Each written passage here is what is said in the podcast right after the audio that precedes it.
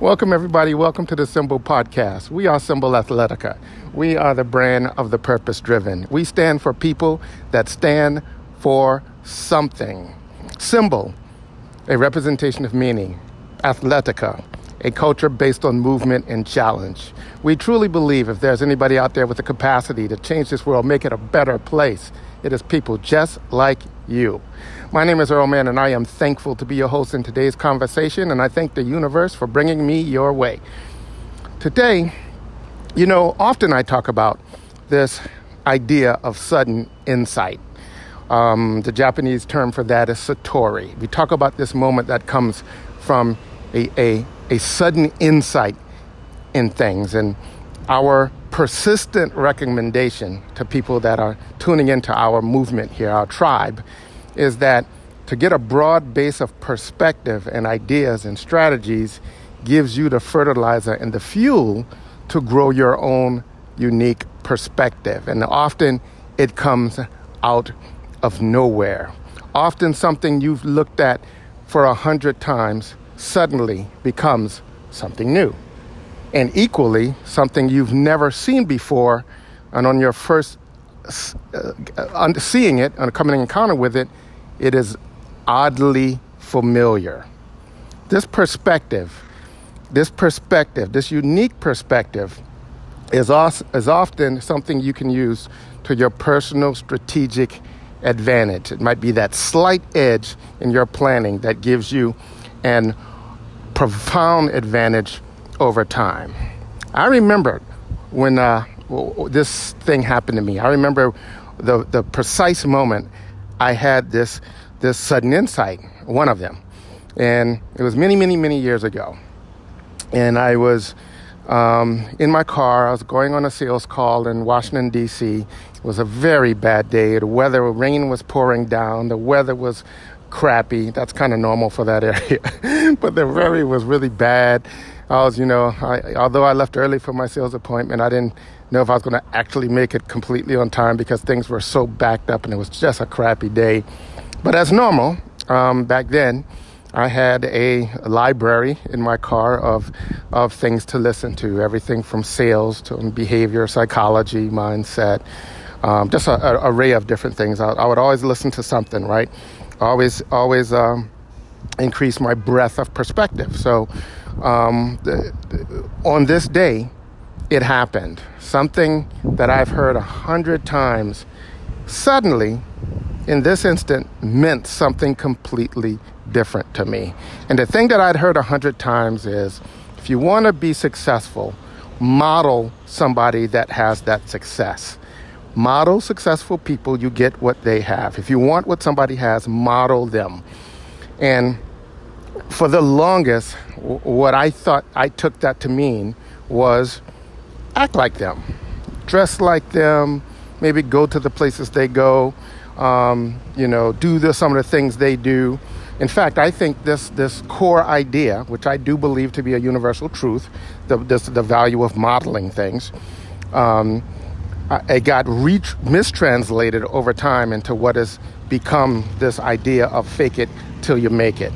Um, I'm not big, as big of a fan of that philosophy and idea as I am of what I think the root idea was that led to that, which is modeling success. In fact, biologically, we have neurons in our brains, mirror neurons, that kind of help us model people in our environment. So it might be wired into the way we actually function as human beings. But the idea to model something successfully is a hugely powerful idea. And today, I'm going to talk about how I came to understand that unique insight that I had on that rainy day in Washington, D.C., when I realized, wow, that an effective strategy to become a badass would be to do a supermodel. That is the subject of today's conversation. Do a supermodel and be a badass.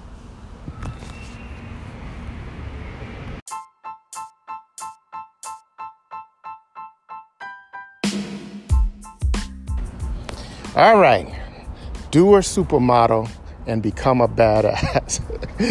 so here's what happened. You know, prior to that day, I had I had this advice. I've heard this advice given hundreds of times of, from stage and on in, in, programs and seminars and books um, from a myriad of different places. That hey, model success, model successful people to emulate their success. And for the longest period of time, I actually just thought that meant do what they do, act, you know, go where they go, look like they look you know, that type of thing. And I think for the large part, that's what most people to this day really believe that to be. But on this day, I had a different idea because by now I had re, I had re-educated myself on I had a deeper understanding, if you will, on the connection between our um, our emotions and our belief states, the resulting action, and that little chain reaction: belief, emotions, and action. Um, I, I became my, my understanding of perspective on, on that chain reaction was completely different by now and in this moment. And then what I heard come out of this suggestion to modeling people was something I'd never thought of before. And it's a very simple concept, I think, um, but quite powerful in its potential, right? And, and here's the concept in that rainy car on that day, what I in that car on that rainy day wasn't a rainy car, but on that car in that car on that rainy day, what dawned on me was that, you know, I, I've witnessed and I noticed that, you know, different people in different stations of their lives view different events that happen completely differently.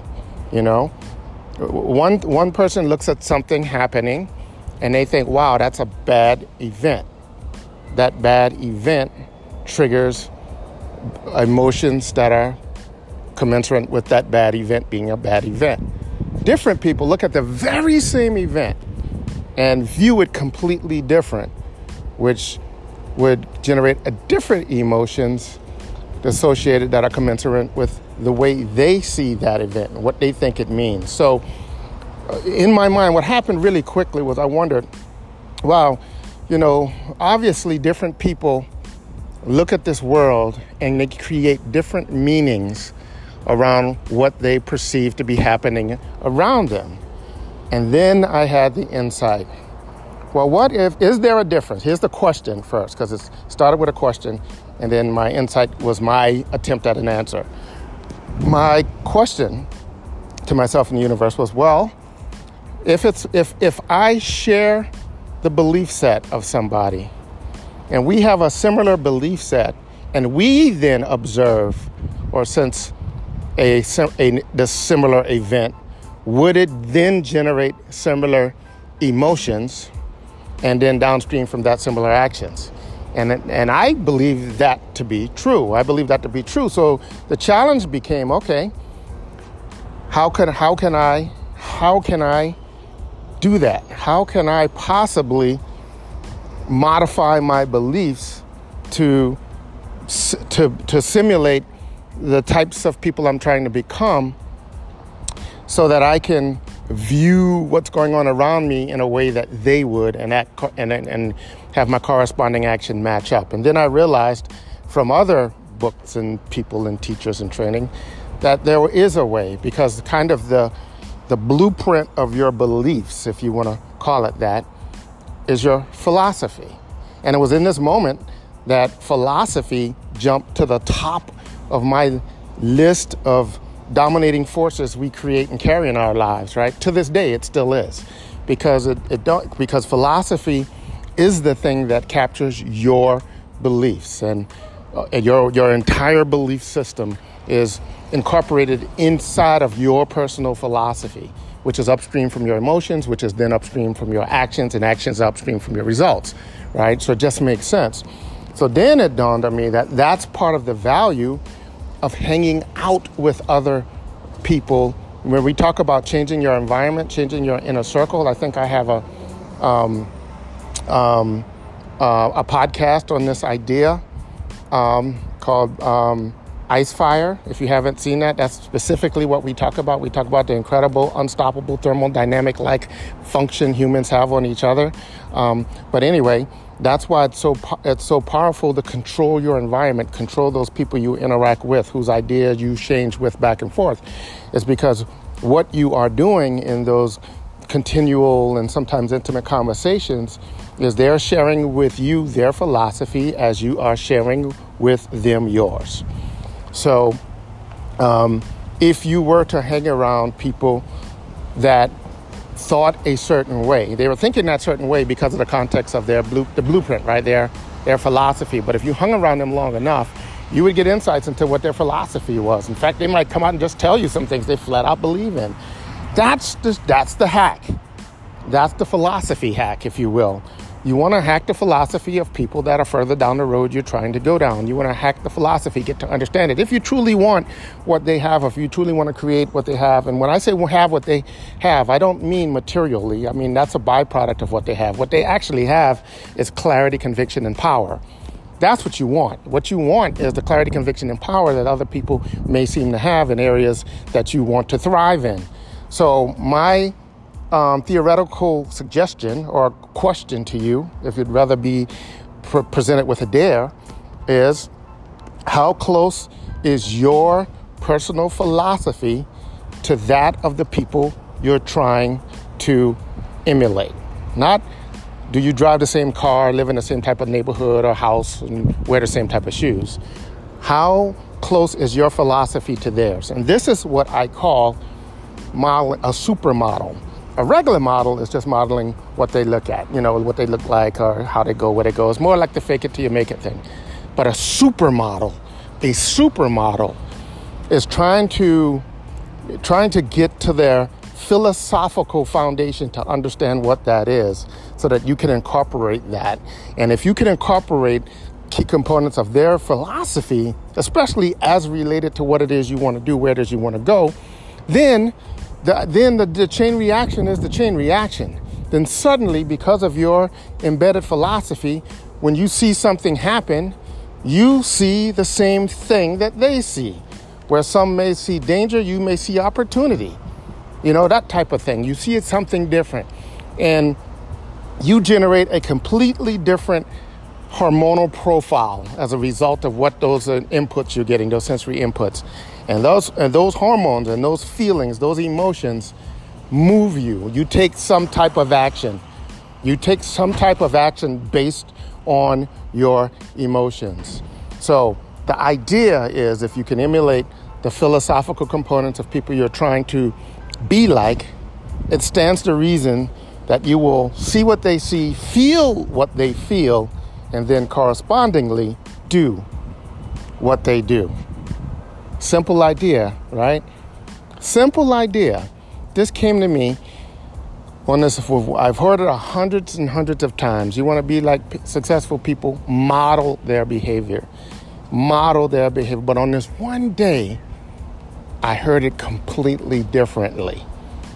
And since that day, I've been approaching it differently.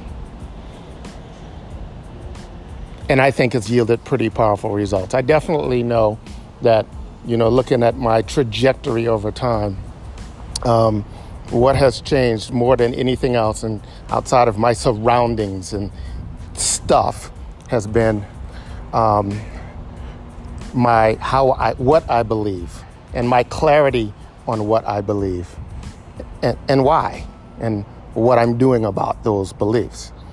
So um, I will also say this. I will also say this that a byproduct, a byproduct of consciously um, uh, living by a philosophy that feeds what you claim to want and or desire, the byproduct of that, I think, is this little thing called happiness. this little thing called happiness. In fact, there's been some some serious studies on uh, what are the components of happiness. There's one multiple multiple country study, multiple cultural study, which meant different types of people, different types of religion, different types of social status, wealth, money, blah blah blah, all around the world, and they tried to narrow down to hey, what are the basic components of self, people that are self-described as being genuinely happy?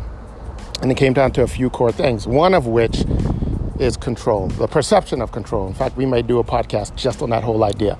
But the perception of control is a large component of the people's mental makeup that self define themselves as actually being happy. So there you have it, folks. That's a bonus for you. This was Do a Supermodel, become a badass and be happy. well, thank you everybody for tuning in today's conversation. As always, if you know people that might benefit from our random conversation as we try to get better at stuff, please let them know about the Symbol Athletica podcast. You never know what chain reaction you might be starting and how you might be changing the world in a slightly better way. See you on the next podcast.